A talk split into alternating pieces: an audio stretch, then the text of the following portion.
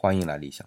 上一期我们聊到啊，在传统的概念里面去分析，人类无论是在地域上还是在思想上，都趋向于统一。但是随着互联网时代的来临，似乎一切都不太一样了，而且呢，还有一些起伏。你比如说啊，一开始我们还可以理解为啊，在互联网覆盖的区域范围内，把每一个人都勾连在一起。那记得差不多在两千年左右的时候啊，地球村的说法非常流行。但是我们再看啊，到二零一零年以后，似乎这个词儿用的越来越少了。原因是，地球在互联网发展的当今时代，已经不像一个大村子的样子了，而是像很多很多的小村子，甚至是村子和村市之间都没有路径可以到达。哎，这个现象现在回想起来啊，和移动终端互联网，以及基于移动终端互联网逐渐从聊天工具演化而来的那个。社交 APP 啊的关联程度非常高，那 Facebook 和微信大行其道的同时呢，一个个被互联网覆盖的个体啊，都跨越了这种地域的限制，重新组建成了新的我们称为社群的东西。我们就拿微信来举个例子啊，呃，我的理想主义有自己的公众微信号啊，有自己的主题，那么呢，一些愿意听理想瞎嘚啵的这些小伙伴就来订阅了。那顺便无耻一下啊，这里嘚吧的内容在荔枝 FM、喜马拉雅、蜻蜓 FM 上面也都能收听到。啊，对了，这里顺便讨论一下啊，因为我最早在荔枝 FM 开始做节目的，所以呢，到目前荔枝 FM 的听众最多有五千多啊。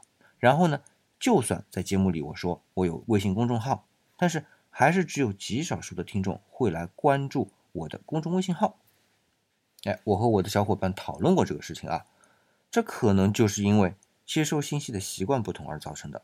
比如说啊，荔枝 FM 的听众更多呢，习惯于声音的输入，而微信的小伙伴呢，更多呢关注于文字的接收。那其实也是一种社群嘛，而且两者呢，通道非常狭窄。那再举个例子啊，我在很偶然的机会遇到一位朋友叫老魏，他呢也有他自己的公众微信号，做的还不错啊，比理想的人要多。虽然算不上大号，但是绝对。有很广大的群众基础，叫老魏讲故事。大家如果感兴趣呢，可以去搜一搜，内容和理想的那个内容完全不一样。要不说机缘巧合啊，真的很难有机会关注到他的公众微信号，因为完全不在一个风格里啊。那么这就是现在互联网的状况，两个主题完全不同的社群，相互可见度几乎是零。你说，因为公众微信号太多了，相互之间也很难沟通。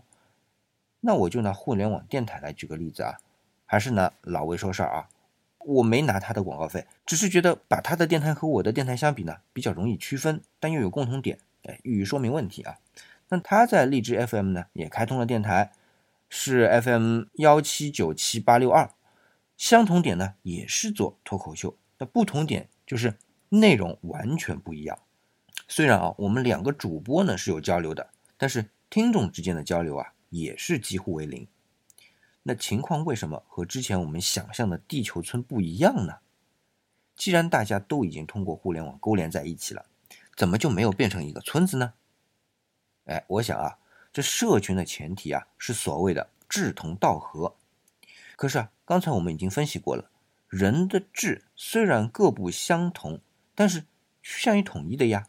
那一旦用一个容器将这么多的个体啊聚集在一起，那就自然应该更趋同了。那事实告诉我们，并不是这个样子的。可问题出在哪儿呢？我的分析啊，还是在地域上。地域是一个很真实的物理空间啊，很多事件的发生和地域有关。比如说我们前面讲到的基督教初期的摩西带领希伯来人走出埃及，回到迦南，那就是一个地域的概念的。这一群因为各种原因来到迦南这个地区的游牧民族，就是适合这样的地域，用他们自己的话啊，叫做流淌着奶和蜜之地，也就是说，对于他们的生存非常适合。这也可以反过来说啊，他们的生存非常依靠这一块地域的支持。这点希伯来人是最清楚的啊。最先呢，他们就是来到这块地方，然后呢，差不多经历了将近四百三十年在埃及的流浪。那最终呢，在摩西的带领下，又回到了迦南。所以啊，这一群人他们的性格和这块地是深深的联系在了一起。我再举个例子啊，这个例子离我们很近，就是欧洲移民到北美洲。那现在北美洲最大的两个白人国家啊，就是美国和加拿大，同样是来自欧洲的移民。那选择在南部定居下来的人的性格呢，相对比较进取一些啊，就是我们今天的美国人。那选择在北部定居下来的人的性格呢，就相对比较温和，哎，就是我们今天说的加拿大人。这就是地域对于人的选择。那我之所以举这个例子呢，是因为当我们的迁徙的能力在一生中就能完成的时代下面，人很容易得出结论。但并不代表迁徙能力相对弱或迁徙时间相对长的时代不是这个样子的。要知道，我们智人这一支啊。有留在东非的，有从东非向北迁徙到北非的，有跨越了红海到亚洲的，有又向西跨越马尔马拉海到南欧的，也有从南欧一路向西到伊比利亚半岛的，有向北到斯堪的纳维亚半岛的，哎，有过了红海向北到西伯利亚的，有跨过高加索山到蒙古高原的，有向南跨越秦岭到华中平原的，等等等等。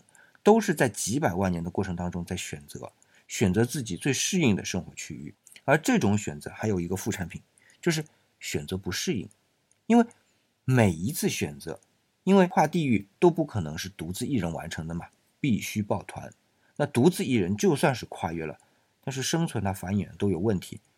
那么然而一旦选择了抱团，就意味着团体内每一个人或多或少的都放弃了一部分个性的需求。那当这个个体放弃达到平衡时呢，团体的性格就稳定下来了。那这样的团体，在他选择生存的地域的时候呢，就以团体的性格为导向。那这种感受啊，拿前面摩西的例子啊，也可以说明情况。比如说，带领希伯来人走出埃及，是大多数希伯来人的群体意识，但不代表个体。而且，是不是回到流淌着奶与蜜之地的迦南？也不会是每一个希伯来人的最深层的选择，但是最终大家都回到了迦南，就说明有人放弃了自己的一部分主张。那同样的感受，我们现在的人很容易体会得到啊。比如说好友间组团旅行，我是一个更喜欢一个人出行的人啊，呃，这样更自由。但是在各方面，包括风险、费用等等问题，现实面前要妥协嘛。那从而呢，就选择抱团的方式出游。但是，一旦你组团，就会发现啊，无论如何，总有一些不如意的地方。不论是线路、住宿、食物，甚至是某一个地点停留的时间等等啊，这些细枝末节，总是不能完全做到团里每一个人都满意嘛。那最终整个团行程就算完成了，总有那么一些遗憾的感受。那是因为在现实的活动中啊，地域第一有物理上的客观条件，限制了很多的行为发生；第二。也限制了交流沟通的对象。那第一点很容易理解啊，我就不展开了。第二点呢，我稍稍解释一下。因为有地域存在，在地域内的人是有限的。当出于某一个目的抱团时，只能在有限的对象中寻找目的类似的个体抱团的。那这样解释下来，地域当然还有第三个特点，就是地域的特征，比如说地形地貌，更容易培养相同的目的。至少是迫使一部分人有了类似的目的。好，得到了这些地域的特征，当互联网来临，跨越了地域的物理鸿沟呢？一些原本因为地域而放弃的东西就显现出来了。那具体是怎样的表现呢？我们啊，下期节目再继续讨论。也欢迎您关注理想主义公众微信号。今天的节目呢，就到这里，我们啊，下期节目再见。